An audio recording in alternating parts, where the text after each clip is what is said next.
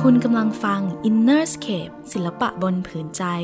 พอดแคสต์ที่จะพาคุณสำรวจจิตใจผ่านเครื่องมือที่ไม่ใกล้ไม่ไกลตัวเราอย่างศิลปะ กับดิฉัน นิว สุภาวันคงสุวรรณ ครับ แล้วก็ผมครูมอส อนุพันธ์พฤกพันธ์กจีครับ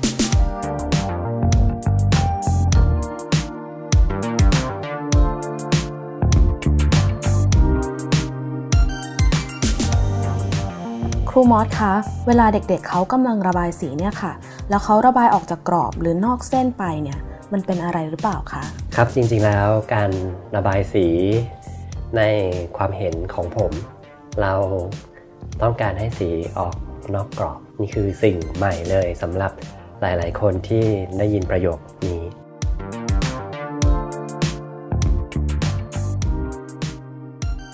สวัสดีคุณผู้ฟังทุกท่านค่ะ ยินดีต้อนรับเข้าสู่รายการ Innerscape ศิลปะบนผืนใจค่ะ ครับ สวัสดีครับ ก็หลังจากคราวที่แล้วเราคุยกันไปเรียบร้อยแล้วว่า ศิลปะมันบอกอะไรกับเราได้มากกว่าที่คิดเยอะเลย วันนี้ค่ะ เรายกประเด็นที่เอ่อเจาะจงกันขึ้นมาอีกนิดนึง แล้วก็เห็นภาพมาก ๆ คิดว่าหลายคนที่มีเด็กในบ้านเนี่ยอาจจะพอเห็นภาพที่เรากำลังจะพูดถึงนี้ก็คือ บางคนบอกว่าเอ๊ะ เอ่อเด็กๆเนี่ยระบายสีในสมุดหรือหนังสือวาดภาพแล้วออกนอกกรอบออกนอกเส้น เกิดเป็นห่วงขึ้นมาว่าจะเป็นอะไรหรือมันบอกอะไรได้ไหม เดี๋ยวครูมอจะมาเล่าให้เราฟังค่ะว่ายังไง ครับก็จริงๆในช่วงเด็กเล็กๆนะครับใน 7 ปีแรกนะครับ เราก็จะเห็นได้ว่ากิจกรรม เรียกว่าเป็นกิจกรรมพระเอกของเด็กเออก็คือเขาก็จะเอาดินสอ ขีดเขียนตามผนังอาจารย์หนังสือแมกกาซีนค่ะหรือว่าที่พื้น นั่นคือช่วงเวลาหนึ่งค่ะซึ่งเราน่าจะเรียกว่าการเรียกว่าวาดภาพหรือว่า drawing ค่ะนะครับหรือว่าลากเส้นก็ได้อ่ายังไม่ใช่ระบาย ใช่ค่ะแต่ว่าพอถึงช่วงเวลาหนึ่งถึงจุดเวลาหนึ่ง น่าจะสักสามขวบค่ะหรือมากกว่านั้นสักเล็กน้อย บางบ้านอาจจะมีสี ซึ่งในที่นี้อาจจะเป็น สีน้ำนะครับ เด็กหลายคนก็จะได้รู้จักกับการระบาย อากับกิริยาที่พูดไปเมื่อสักครู่เนี่ยมันจะไม่เหมือนกัน เพราะว่าเมื่อกี้คือการลาก แต่นี่ก็คือการระบาย ทีนี้ถ้าผู้ฟังของเราค่ะถ้าอยู่ในเอ่อการฟังเนี่ยอาจจะนึกภาพตามไปด้วยกัน พอการลากนี่มันน่าจะออกไปเป็นเส้นอ่าหรือการตวัดค่ะหรือกวัดไกวต่างอืมๆแต่พอมาเป็นการ ระบายเนี่ยมันมีลักษณะเป็นระนาบอ่าพื้นผิว ในภาษาอังกฤษมันมีคำหนึ่งด้วย มันมีคำว่า patch ค่ะครับคือว่ามีความเป็นพื้นผิวเป็นระนาบ แล้วสิ่งเนี้ยใน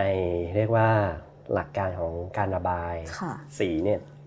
เราก็จึงเรียกว่านี่คือ painting อ่าอ่าคือการระบาย ซึ่งมันบางครั้งเนี่ยเด็กอาจจะระบายทับไปทับมาอืมเอ่อบนสี เดิมหรือว่าเอาสีใหม่มาทับสีเดิมอืมซึ่งถ้าเราเห็นภาพเนี่ยเราก็จะเห็นได้ว่า การระบายที่พูดมาทั้งมาทั้งหมดเนี่ยมันไม่ได้เป็นการระบายในแบบฉบับอย่างที่เราเคยเข้าใจ อืม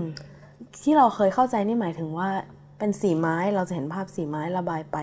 เรื่อย ๆ อย่างนี้ถูกไหมคะเราอาจจะนึกถึงไม่ว่าจะเป็นสีไม้ สีเทียนอืมหรือสีเอ่อ น้ำเมื่อที่พูดไปเมื่อสักครู่ค่ะหลายคนเด็กหลายคนเนี่ยเริ่มระบายสีโดยการร่างรูป ร่างค่ะใช่หรือว่าการมีกรอบของรูปอืมเช่นถ้าวาดนกตัวหนึ่งค่ะแทนที่การระบายนั้นน่ะ จะพาให้นกเกิดออาอจกมาจะเลมียพื้นผิวไปเลใช่ยครับก็คือต้องมีกรอบเป็นโคมัรงของนใช่กก่อมันนมีการร่างรูปของนกอ่าครับว่าปีกอยู่ตรงไหนอ๋อการเท่าไหร่ อันนี้ก็คือในแบบฉบับเนี้ยถ้าเราร่างแล้วเราเอาสีมาใส่ ก็จะมีภาษาที่อธิบายในความหมายเนี่ยทั้งภาษาอังกฤษแล้วก็ภาษาไทยเนี่ยเราใช้คำว่าการลงสีอ่า คือมีมีพื้นที่ว่างมาแล้วครับเราเอาสีไปเติมอืมในช่องว่างนั้นใช่ไหมคะครับให้ให้สับกันหน่อยหนึ่งวันนี้เราเรียนภาษาอังกฤษไปด้วยอ่าค่ะ coloring coloring อ่าอันนี้เราจะเห็นบ่อยว่าในหนังสืออมต่างประเทศอืมเวลาเขาขายตามร้านหนังสือศิลปะค่ะมุมหนังสือเด็ก หนังสือก็จะชื่อว่า coloring book อืมงั้นแปลว่า หนังสือระบายสีที่เรามักเห็นเด็กๆใช้กันเนี่ยก็คือหนังสือลงสี coloring ใช่ไหมคะไม่ใช่การ painting ใช่สิ่งมันน่าจะคนละความหมายที่เรากำลังพูดถึง มันเป็นเรื่องการลงสีค่ะตามกรอบตามช่องอ่าแล้วอย่างนี้ครูมอสคิดว่าจริงๆ แล้วเด็กเขาเริ่มจากการ painting มาก่อน coloring อย่างนั้นเราเรานิวเข้าใจถูกไหมคะจริง ๆ มันก็เหลือบกันนิดเดียวเท่านั้นเองค่ะเพราะว่ามันเป็น มันเป็นสิ่งที่เด็กอาจจะเห็นวิธีการนี้อืมมาจากรอบๆตัวของเขาค่ะอาจจะในอนุบาลอืมแต่ว่าถ้าเราสามารถเริ่มต้นให้เด็กรู้จักคำว่าฟรี หรือว่าออกนอกกรอบได้อืมโดยที่การระบายนี้ยังไม่ต้องเออไปยึดโยงกับคำว่าการวาดเป็นรูปทรงอ่าสิ่งต่างๆเนี่ยมันจะเรียกว่าติดตัวเด็กคนเนี้ยไปในทิศทางที่เรากำลังพูดถึงว่า เราจะระบายจากจากสีแล้วค่อยกลายเป็นเป็นฟอร์มอืมคือพูดง่ายๆสีออกออกมาจากนอกนอกตัวของตัวเองอ่าไม่ไม่ควรจะรู้สึกว่าต้องระบายสีนี้ เพราะมันมีกรอบมาควรจะเป็นสีนี้ แต่ว่าระบายออกไปเลยครับอืมในเด็กเล็กเนี่ยใน3ขวบ4ขวบเนี่ยจริงๆเรามีเอ็กซ์ไซส์ที่ทำให้เด็กระบายให้สีเล่นกันก่อนค่ะโดยที่ยังไม่ได้ต้องเป็นเรื่องของ สัตว์ หรือว่าสิ่งของหรือว่าวัตถุอ่าเพราะฉะนั้นในภาพภาพหนึ่งอาจจะไม่มีนกเลยสักตัวอืมแต่เด็กด้วยความที่เด็กวาดสีฟ้าหรือว่าสีน้ำเงิน เด็กจินตภาพถึงนกที่กำลังบินอยู่ในสีฟ้าค่ะโอ้ยนี่น่าสนใจมากอืมแล้วสุดท้ายเด็กอาจจะเอาแค่ผู้กันจุ่มสีอืมสักสีที่เด็กรู้สึกว่านี่คือสีสีของนกมอาจจะเป็นสีเหลืองหรือสี อมโทนสีแดงก็ค่ะได้ มันก็จะเป็นเป็นนกขึ้นมาค่ะวิธีการเนี้ยมันก็จะช่วยทำให้มันเกิดความสมดุลในตัวของเด็กอืมเพราะถ้าถ้าเราเริ่มต้นการวาดรูปโดยการที่เรานึกถึงสิ่งต่างๆ แบบแยกส่วนค่ะเช่นเรานึกถึงนก เรานึกถึงต้นไม้อ่ามันก็จะมาเป็นเรียกว่าเป็นเป็น figure ต่างอืมๆมา หรือว่ารูปทรงต่างๆ มามาผสมกันค่ะแต่การระบายสีที่กำลังชักชวนให้ทุกๆท่านมองภาพมันใหม่อีกครั้งหนึ่ง เราระบายอากาศก่อนอืมอืมแล้วก็ในในเด็กเล็กเนี่ยเราไม่ต้องมีโจทย์ เพราะว่าสุดท้ายแล้วเนี่ยเรื่องราวของเด็กเนี่ยเขาจะหลั่งไหลหรือว่าพรั่งพรูออกมาเองอืมภาพภาพของเด็กไม่จำเป็นจะต้องเป็นเรื่องของท้องฟ้าอะไรอ่าครับ อันนั้นอันนั้นเมื่อกี้มันเป็นการเหมือนว่าเปรียบเทียบให้เห็นภาพ แต่เด็กหลาย ๆ คนภาพมันเป็นแค่ 2 มิติเท่านั้นอ่าในค่ะเด็กเล็กเนี่ยเรายังไม่ได้ไป three dimension หรือภาพ 3 มิติ ไอ้ที่ประเภทที่เราพูดว่าเด็กๆเอ่อเห็นภูเขาสองลูก เห็นทุ่งนาเห็นต้นไม้ นั่นคือเด็กที่อายุโตขึ้นไปอีก เช่น 6 ขวบ 7 ขวบ 8 ขวบอืมแต่เด็กเล็กที่เรากำลังพูดถึงในขณะเนี้ยสามสี่ห้าขวบเนี่ย บางครั้งภาพเขาเป็นโลกสองมิติค่ะคือมันไม่มีความลึกไปกว่านี้อืมนอกจากสีเดินเล่น วิ่งเล่น สีแดงวิ่งไปหาสีเหลือง สีเหลืองวิ่งไปหาสีน้ำเงินอืมทั้ง3สีเล่นด้วยกันอย่างมีความสุขอืมเพราะฉะนั้นก่อนที่จะไปเรื่องของมิติหรือว่าดิเมนชันหรือว่าค่ะระยะเนี่ยเด็กจะต้องผ่านผ่านตรงนี้ก่อนอืมแต่แน่แท้ที่สุดว่าเด็กบางคนเนี่ยเขาเรียกว่า สิ่งแวดล้อมแล้วกันค่ะนะไม่ว่าจะเป็นคุณพ่อคุณแม่อืมหรือการเลี้ยงดูที่บ้านหรือโรงเรียนค่ะหรืออนุบาลก็แล้วแต่ สังเกตว่าผมใช้ไม่เหมือนกันนะคำว่าโรงเรียนกับอนุบาลอ่าเดี๋ยวนี้มีเยอะมีก่อนเข้าโรงเรียนมี pre school School มีอะไรครับอีกค่ะในที่นี้เราก็อยากจะบอกว่าเมื่อสิ่งแวดล้อมแตกต่างกันนะเด็กบางคนเนี่ยใช้ความคิดที่ในช่วงวัยของเขาเร็ว หรือว่าอืมถูกกระตุ้นให้คิดเร็ว เพราะฉะนั้นเนี่ยในเรื่องของ figure figure คือรูปทรงเนี่ยค่ะมันก็จะออกมาเร็วเร็ว แต่เด็กที่ยังทำงานกับคำว่าเจตจำนง หรือว่าความมุ่งมั่นเนี่ยค่ะสิ่งเนี้ยมันก็จะยังออกมาในการระบายอีกรูปลักษณ์หนึ่งอืมคือยังไม่มีรูปร่างรูปทรงอืมคำว่าเจตจำนงนี่เราเพิ่งพูดถึงมันเป็นครั้งแรก แต่ว่าจริง ๆ แล้วกรอบมันไม่ต่างจากเอ่อคราวที่แล้วที่เราพูดถึงมากก็คือการทำไปด้วยการไม่ตัดเตรียมไม่ได้วางแผนแล้วก็ ใช้มือและเท้าขยับไปเลยมันใช่ไหมเป็นคะความฉับพลันที่เด็กสามารถทำออกมา โดยใช้เรื่องของการลงมือทำแล้วก็การใช้มือค่ะออกมาโดยเรียกว่าทำไปเห็นไปอืมแต่ว่าถ้าเราใช้กระบวนการวางแผน การคิดหรือการตระเตรียมในที่นี้เนี่ยหมายถึงเราวางแผนเป็นขั้นเป็นตอนว่า เราจะวาดนกก่อน นกจะต้องอยู่ด้านซ้ายของกระดาษอืมด้านขวาจะเป็นต้นไม้อืมดวงอาทิตย์จะอยู่ตรงนี้ อันนี้ก็คือมีองค์ประกอบของการวางแผนอืมอย่างที่พูดไปก็คือการลงมือทำเนี่ยมันอาศัยความฉับพลันอืมแล้วก็เป็นคล้ายๆกับสัญชาตญาณอืมคล้ายๆกับเป็นเรียกว่าการไม่รู้ตัวด้วยซ้ำบางค่ะครั้ง เพราะฉะนั้นการระบายสีหรือการวาดภาพเนี่ยบางทีเราสามารถเชื่อมโยง จิตใจของเด็กได้อืมมากมาย เช่น สีที่เขาโปรดปรานอืมหรือว่ารูปทรงค่ะที่มันอาจจะออกมาจากตัวของเขาเด็กบางคน เรียกว่ามีรูปทรงในรูปที่อาจจะแหลมคมค่ะเด็กบางคนเป็นทรงกลมอืมเด็กบางคนเป็นรูปทรงเลขาคณิตค่ะทั้งๆที่เราระบายสีเหมือนกัน อันนี้เรายังไม่ได้บอกว่าเราเราวาดเป็นรูปอะไรอืมรูปทรงเหล่านี้มันก็จะส่งสะท้อนมาจาก ด้านในของเด็กค่ะในแบบเรียกว่า unconscious าหรือว่าออกมาจากภาวะจิตใต้สำนึกค่ะแต่ว่าเนื้อแท้ของการระบายสีเนี่ยคือให้สีในโลดแล่นบนกระดาษอืมสีทุกสีอะเราเรียกว่ามันมีความเคลื่อนไหวค่ะมันมีความเคลื่อนไหวยังไงลองลองพิจารณาง่าย ๆ เลยก็คือ เวลาเรามองไปที่ท้องฟ้าตอนเย็นค่ะเมื่อวานนี้เอง เมื่อวานที่บินมาอัดรายการที่นี่ค่ะก็นั่งมองสีในจังหวะที่6โมงเย็นอ่าซึ่งก็จะเห็นสีท้ายๆแล้วของวันอืมที่จะเป็นเอ่อดวงอาทิตย์กำลังจะตกค่ะสีทุกสีเมื่อเกิดขึ้นในช่วงเวลานั้นนะส่วนใหญ่มันจะเป็นสีโทนโทนอุ่น โทนแดงค่ะ ไม่ว่าจะเป็นแดงส้มส้มอืมเมื่อเรามองสีสีก็จะให้ความรู้สึกถึงข้างในของเราที่อบอุ่น เกิดความเคลื่อนไหว ในกระดาษวาดรูปเหมือนกันเวลาเด็กระบายสี ส่วนใหญ่สีจะเคลื่อนไหว เพราะว่า เพราะว่าในตัวของเด็กเองทำงานกับคำว่า willing อ่าเจตจำนงนี่มันไม่ได้เป็นอะไรที่หยุดนิ่งค่ะคล้ายๆกับว่าเราเห็นเด็กในวัยอนุบาลเนี่ย เราจะเห็นได้เลยว่าเขา ค่อนไปทางการเคลื่อนไหวค่ะเด็กที่นั่งนิ่งเงียบเนี่ยอันเนี้ยสำหรับเราก็คือน่าจะต้องเฝ้าดูอืมแต่เด็กแต่เด็กการระบายสีของเด็กเนี่ยมันเต็มไปด้วยความชื่นบาน มันเต็มไปด้วยความร่าเริงค่ะเพราะฉะนั้นสีมันจะไม่ใช่ stillness มหรือความนิ่งอืมเงียบแบบที่ผู้ใหญ่ทำงานอ่าอ่าอันนั้นอันนั้นเนี่ยอันนั้นก็จะเป็นสิ่งที่เราต้องพิจารณาอีกทีหนึ่งปกติสีจะสนุกมาก และเด็กบางคนก็ พูดคุยไปกับสีอืมถ้าทำงานคนเดียว บางครั้งเขาพูดคุยไปกับสี เป็นเป็นเรื่องปกติ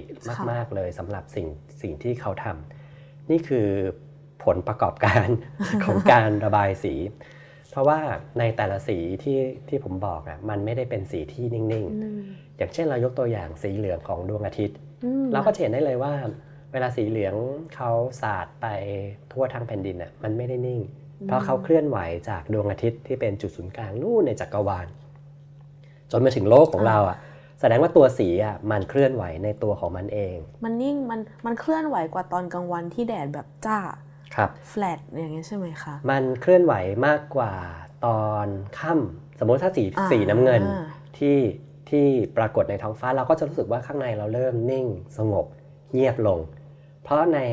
ในอากาศอะ มันไม่ได้มีความเคลื่อนไหวแล้ว มันเต็มไปด้วยความรู้สึกของบลูโทนอืมอ่าเราเคยได้ยิน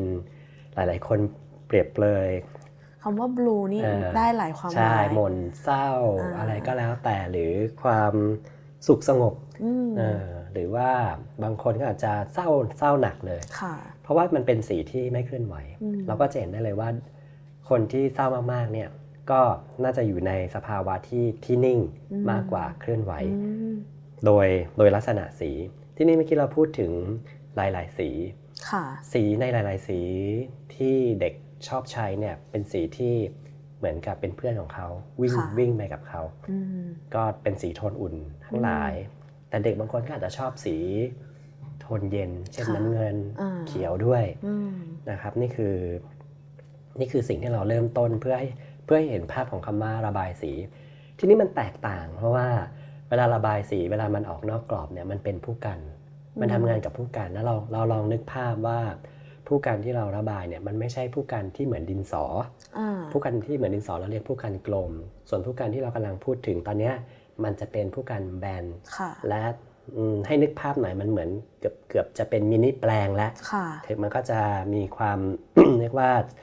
ถ้าเป็นเบอร์นะ ที่เราเขาเรียกเบอร์ผู้กันเนี่ยหลายคนอาจจะ จบรายการนี้อาจจะเอาไปอ่าร้านซื้อซะหน่อยร้านอุปกรณ์เลยละค่ะเบอร์ 18 หรือ 20อืมมันก็จะเป็นแปลงที่พอดีค่ะกับกระดาษในเรียกว่าไซส์ A3 อืมคือได้คือได้เส้นหรือสีที่ไม่ได้คมใช่ไหมใช่คะ มีการกระจายหน่อยใช่ไหมคะถ้าเราใช้ผู้กันกลมเนี่ยส่วนใหญ่เราหลีกหนีเส้นไม่ได้ ส่วนใหญ่มันจะต้องเป็นเส้น เพราะตัวผู้กันกลม มันมีลักษณะเป็นเหมือนดินสอค่ะเออเหมือนเหมือนลักษณะเหมือนผู้กันจีนอืมซึ่งมันจะเป็นฟอร์ม ฉะนั้นในการระบายในแบบนี้เนี่ยที่เอื้อให้เกิดคำว่าระนาบเนี่ยเราก็ต้องคำนึงถึงอุปกรณ์ก่อน ให้มันเป็นระนาบตั้งแต่แรกก็คือตัวแปลงเนี่ยมีลักษณะแบนอืมเวลาเราระบายคำว่าระบายนี่เป็นคำที่เพลาะนะเวลาเรา เวลาเราไปอบรมหรืออะไรเงี้ยเราก็จะชอบแซวผู้เข้าอบรมผู้เข้าอบรมบางทีอาจจะ พูดว่าทาสี เราก็จะบอกว่าทาสีกับระบายเนี่ยมันมันมันน่าจะต่างกันต่างกันในในตัวภาษามันก็น่าจะให้เราเห็นภาพครับว่าการระบายมันอาจจะเต็มไปด้วยการที่เรียกว่าพิจารณาอะไรได้ด้วยนะอืครับมถ่ายทอดด้วครัยบค่ะทีนี้ก็มันก็จะมองเห็นว่า พอระบายนี่มันอู้มันเราไม่จำเป็นจะต้องมานั่งร่างหรือทำ โครงไม่ต้องใช่มีเอาไลน์อ่าเวลาเราพูดว่าเอาไลน์ฉะนั้นวิธีการเนี้ยถ้าเราไม่ได้ไปเรียกว่าใส่ชิปค่ะฝังประจุไว้ในตัวเด็ก เด็กก็จะเริ่มต้นจากออกนอกกรอบค่ะผมชอบคำนี้นะ เพราะเรามักจะได้ยินคำนี้อยู่บ่อยๆ ครั้ง ยิ่งช่วงหลังเนี่ยโอ้โหได้ยิน เราพูดถึงการออกนอกกรอบอืมเราพูดถึงเด็ก เด็กไทยค่ะที่ไม่ออกนอกกรอบอืมแต่ก็ในฐานะที่เป็นคนที่ทำงานกับเด็กมาโดยตลอดผ่านค่ะศิลปะ เราก็จะบอกว่าส่วนใหญ่เรานำเสนอในกรอบมาตั้งแต่อนุบาลอ่านี่ถ้าเกิดนักวิชาการมีโอกาสได้ ได้ทำความเข้าใจเรื่องนี้อีกที เราก็น่าจะมีความเข้าใจตรงกันว่า เวลาเราจะพูดถึงออกนอกกรอบ เราไม่ได้พูดถึงแค่ การที่ให้เขาพยายามที่จะคิดออกนอกกรอบ แต่เราค่ะจะต้องสร้างมาตั้งแต่ ในเด็กอนุบาลปฐมวัยอืมซึ่งมันมันมีความสำคัญมากเลย เพราะว่ามันมีความกล้าอืมที่จะเดินทางออกไป แล้วมันก็จะมีสเต็ปค่ะที่เด็กจะค่อยๆ ปรับรูปทรงในเวลาค่ะต่อมา ถ้าถ้าเราวัดกันเป็นช่วงอายุเนี่ยมันก็คือช่วง1ถึง7ปีแรกถูกไหมคะณครับในในเจ็ดปีแรกเพียงแต่ว่าในช่วงที่เราที่เรามองว่าเราสามารถปลูกฝังใช้คำนี้ว่าเด็กสามารถที่จะ มีเซนส์ของของการระบายแบบนี้เนี่ยถ้าเริ่มได้ตั้งแต่ 3 ขวบเป็นไปได้อืมนะครับซึ่งแรก ๆ เด็กอาจจะยังยังเป็นเส้นอยู่ แต่ว่าความเป็นระนาบคือเราสามารถค่อยๆค่อยๆ แปลงหรือค่อยๆ ระบายจนกระดาษ เรียกว่าเออถูกฉาบไปด้วยสีอืมอันนั้นคือความหมายของของการระบาย ในรายละเอียดของเขาเนี่ยการระบายสีแบบเนี้ยเป็นการระบายสีแบบหมาด นั่นหมายถึงกระดาษเนี่ยต้องชุ่มน้ำแต่คำว่ากระดาษชุ่มน้ำกับกระดาษเปียกเนี่ยมันก็ต่างกันอีก อันนี้ก็จะเป็นเกร็ดเล็กๆนะครับ ว่าถ้าเราเอากระดาษไปแช่น้ำแล้วเด็กมาระบายเลย สิ่งที่เราจะเห็นคือสีมันวิ่งวิ่งแบบว่า ขอใช้คำว่าวิ่งแบบเตลิดเปิดเปิงเลย เพราะว่าน้ำมันพาสีวิ่งเตลิดเปิดมันเปิงกระจายออก มันกระจายมากเกินไปค่ะคือพูดง่ายๆว่ามันโชคมากเกินไปอ่า เพราะฉะนั้นถ้าคุณพ่อคุณแม่ หรือคุณครูที่มีโอกาสได้ฟังแล้วรู้สึกสนใจในวิธีการนี้ เราเอาผ้าซับหมัดหมาดๆค่ะอ่าทีนี้พอผมใช้คำว่าผ้าซับหมัดหมาดๆหลายคนจะนึกภาพออกว่าเวลาเสื้อเราเปียกค่ะกับเสื้อเราหมาดเนี่ยมันจะหมาดลงมาประมาณไหนอืมแล้วสีมันจะพอดีค่ะครับแต่ว่าถ้าน้ำมากบนกระดาษเนี่ยเราจะเห็นได้เลยว่าสีมันมัน มันก็จะไหลไปไหลมา มันเหมือนกับเราเราเล่นกับน้ำสีมากกว่าอืมการระบายสีเนี่ยอีกอย่างหนึ่งเราควรจะใช้มือค่ะหรือว่า hands ของเด็กในการทำงานอ่าหลายคนอาจจะติดเทคนิค ติดเทคนิคมีอะไร อย่างเช่นยกกระดาน ไหลไปไหลมาอย่างที่เราเห็นภาพแบบนี้ อันใช้เนี้ยหลอดเป่า ใช่อะไรหลอดเปล่าหรือตัวตัวบางคนอาจจะสะบัด แปลง อันนี้ก็ไม่ใช่ อันนี้เป็นค่ะเป็นเป็นเทคนิคอืมซึ่งความหมายที่เราใช้การระบายโดยใช้มือเนี่ยมีความหมายมากเลย เพราะว่ามันมาจากพลังงานของเด็กอืมมันมาจากพลังชีวิตของเด็ก เราก็จะเห็นว่ารูปทรงที่เด็กพาออกมาเนี่ยมันมีพลังงานไหมอืมมีพลังชีวิตไหมแต่ถ้ามันไม่ค่อยมีพลังชีวิตมันก็บอกเหมือนกันอืมว่าพลังชีวิตมันน้อย รูปทรงมันหนักมากไม่เคลื่อนไหวเลย ที่เราพูดพูดที่เคลื่อนไหวเนี่ยมันไม่ได้เกิดขึ้นง่าย ๆสำหรับเด็กในยุคนี้นะค่ะ เพราะเด็กหลายคนในยุคเนี้ยนิวว่านิวว่ามีพลังไหมเออน่าน่าน่าคิดค่ะอืมคือมีถ้านิวจะคิดนิวจะรู้สึกว่าคนพูดกันเยอะว่าเด็กสมัยนี้เก่งฉลาด แต่ว่าคิดลงไปอีกที มันอาจจะเป็นคนละเรื่องกับพลังครับพลังอิสระครับด้วยอะค่ะ ใช่เอออันนี้น่าสนใจมากเลยครับนิวก็คือพลังที่จะอิสระออกไปค่ะกับความเคลื่อนไหวที่อยู่อยู่ข้างในเนี่ยมันอาจจะมันอาจจะเป็นอีกเรื่องหนึ่ง เพราะฉะนั้นนั่นไม่ไม่ได้ไม่ได้หมายความว่าเราแน่นอนที่สุดว่าถ้าเด็กเก่งอืมหรือเด็กฉลาดมันมันอีกประเด็นหนึ่งค่ะแต่สิ่งที่เราจะบอกว่าลูกของเราเนี่ยมีกำลังที่จะตื่นไปเรียนรู้ในแต่ละวันไหมอืมเพราะเด็กบางคนไม่ไปค่ะโรงเรียนไม่มีกำลังรู้สึกหนักค่ะรู้สึกรู้สึกว่าเอ่อการเรียนรู้ในช่วงอนุบาลเนี่ยมันเป็นไปด้วยความยากลำบากอืมฉะนั้น ener- energy ตรงเนี้ยเป็น energy ที่ สำคัญสำหรับสิ่งที่เรากำลังพูดถึงว่า หากเด็กคนเนี้ยมีน้อยการระบายสีนี้ชุบชีวิตของเขาให้สดใสได้ค่ะมีหลาย ๆ อย่างเลยนะเรื่องการระบายสีน้ำเนี่ยเมื่อเราเอาสีเข้ามาที่กระดาษ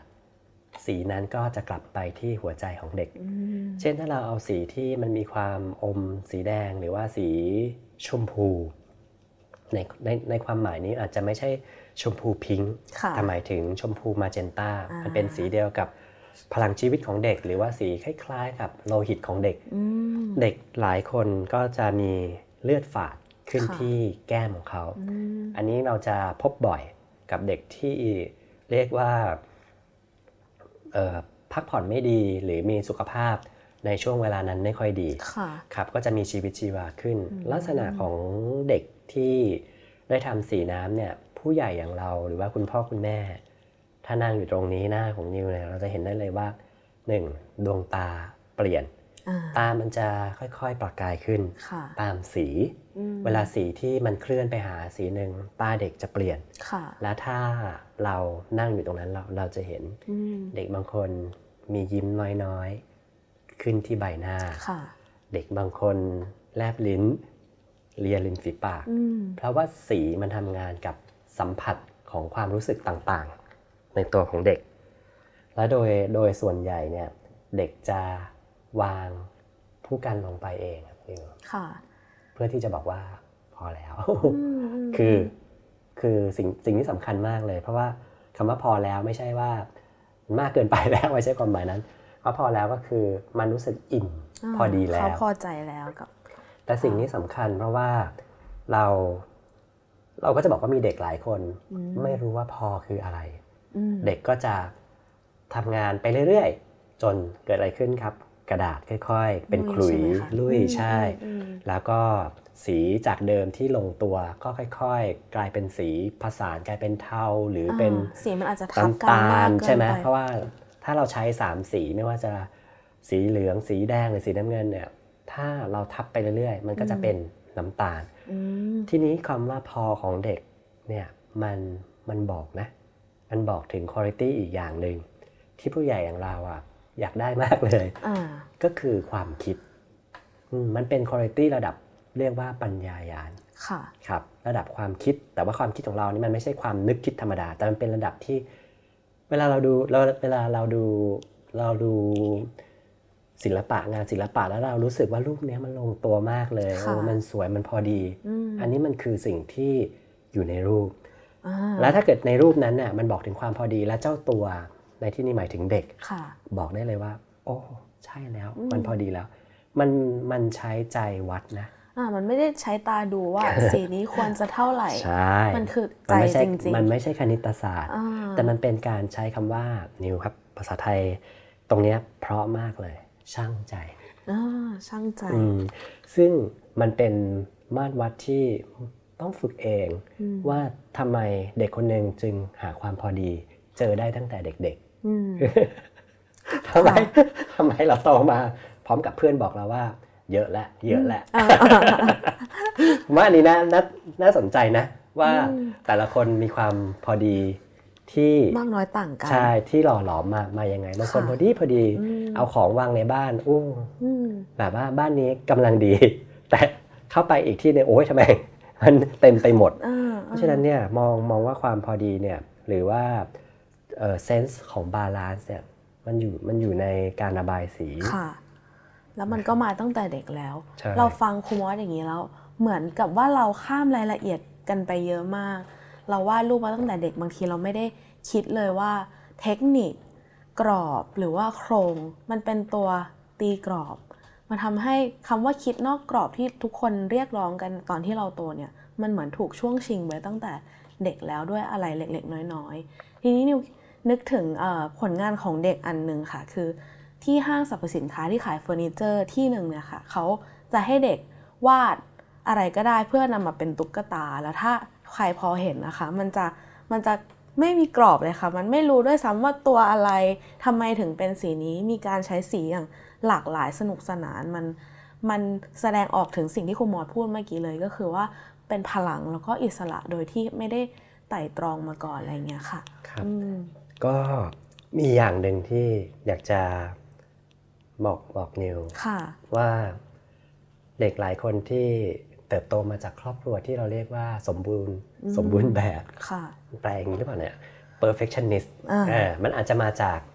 รอบๆข้างที่มีความสมบูรณ์แบบ แล้วมันก็ส่งผลมาถึงเด็กคนหนึ่งการที่เราให้ให้เด็กเริ่มจากกรอบเนี่ย เด็กคนนี้ก็จะมีแนวโน้มที่จะสมบูรณ์แบบ เพราะว่าพอเขาเริ่มร่างแล้วเนี่ยพอมันผิดไปนิดเนี่ย เขาต้องการอย่างลบหรือเขาอาจจะ จัดตัวเองแล้วว่าไม่เหมือนการใช้วิธีการแบบนี้เนี่ยทำให้มันไม่ได้ช่วยละลายปัญหาของเด็กคนนี้ค่ะแต่ถ้าหากเราใช้วิธีการระบายที่เปิดกว้าง เชื่อไหมว่า เด็กคนที่กลัวผิดหรือกลัวที่จะไม่สมบูรณ์แบบ เขาจะกลับมายืดหยุ่นกับมันได้คือ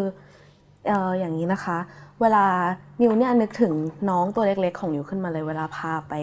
งานวัด หรือว่างานลื่นเริงค่ะ เราต้องระบายระบายสีปูนปั้นอะสังเกตว่าถ้าสีสมมติมันเป็นรูปโดเรมอนโดเรมี่อะไรมา แล้วเขารู้สึกว่าสีมันไม่ถูกต้องอะเขาจะทำเหมือนที่คุณมอสบอกเมื่อคู่เลยก็คือว่าบางทีเพิ่มสีลงไปย้ำสีลงไป แล้วสุดท้ายมันเหมือนมันไม่มีความพอใจหรือพอดีตรงนั้น นี่ว่าอันนี้มันมาจากการที่เรา ตั้งธงเลยว่ามันควรจะเป็นสีนี้หรืออะไรเงี้ยชัดมากครับ ก็อยากจะฝากเรียกว่าผู้สนใจหรือว่าแฟนรายการของเราตอนนี้ทราบว่าก็เป็นคุณพ่อคุณแม่แล้วก็คนทำงานด้านเด็กเยอะเลย จะความรู้เหล่านี้เหมือนกับเรามาแบ่งปันกันแล้วก็เชื่อไม่เห็นว่าบางทีสถานการณ์หนึ่งที่มันดูเหมือนจะยาก ดูเหมือนจะไปยากกับเด็กคนหนึ่งแต่ว่าจริง ๆ แล้วถ้าเราพลิกมุมใหม่ บางสิ่งบางอย่างมันจะค่อยๆ เติบโตขึ้นมาได้ ค่ะ ก็วันนี้ก็พอสมควรนะคะ หวังว่าสิ่งที่เราพูดคุยกันเนี่ยจะช่วยให้หลายคนย้อนมองอะไรหลาย ๆ อย่าง มันไม่ใช่แค่ว่าเราผลักดันให้เด็กวาดหรือว่าคิดนอกกรอบเท่านั้น แต่ว่าบางทีศิลปะที่เด็กกำลังทำอยู่อาจจะบอกกับเราเหมือนกันถึงความสมดุลถึงพลังถึงชีวิตของเขาณตอนนั้น เร็วไปช้าไปมีผลทั้งหมด มีกรอบมากไป มีเทคนิคมากไป ก็มีผลทั้งหมดกับเด็กเหมือนกัน วันนี้นิวและคุมอดก็ลาไปก่อนนะคะครับสวัสดีค่ะ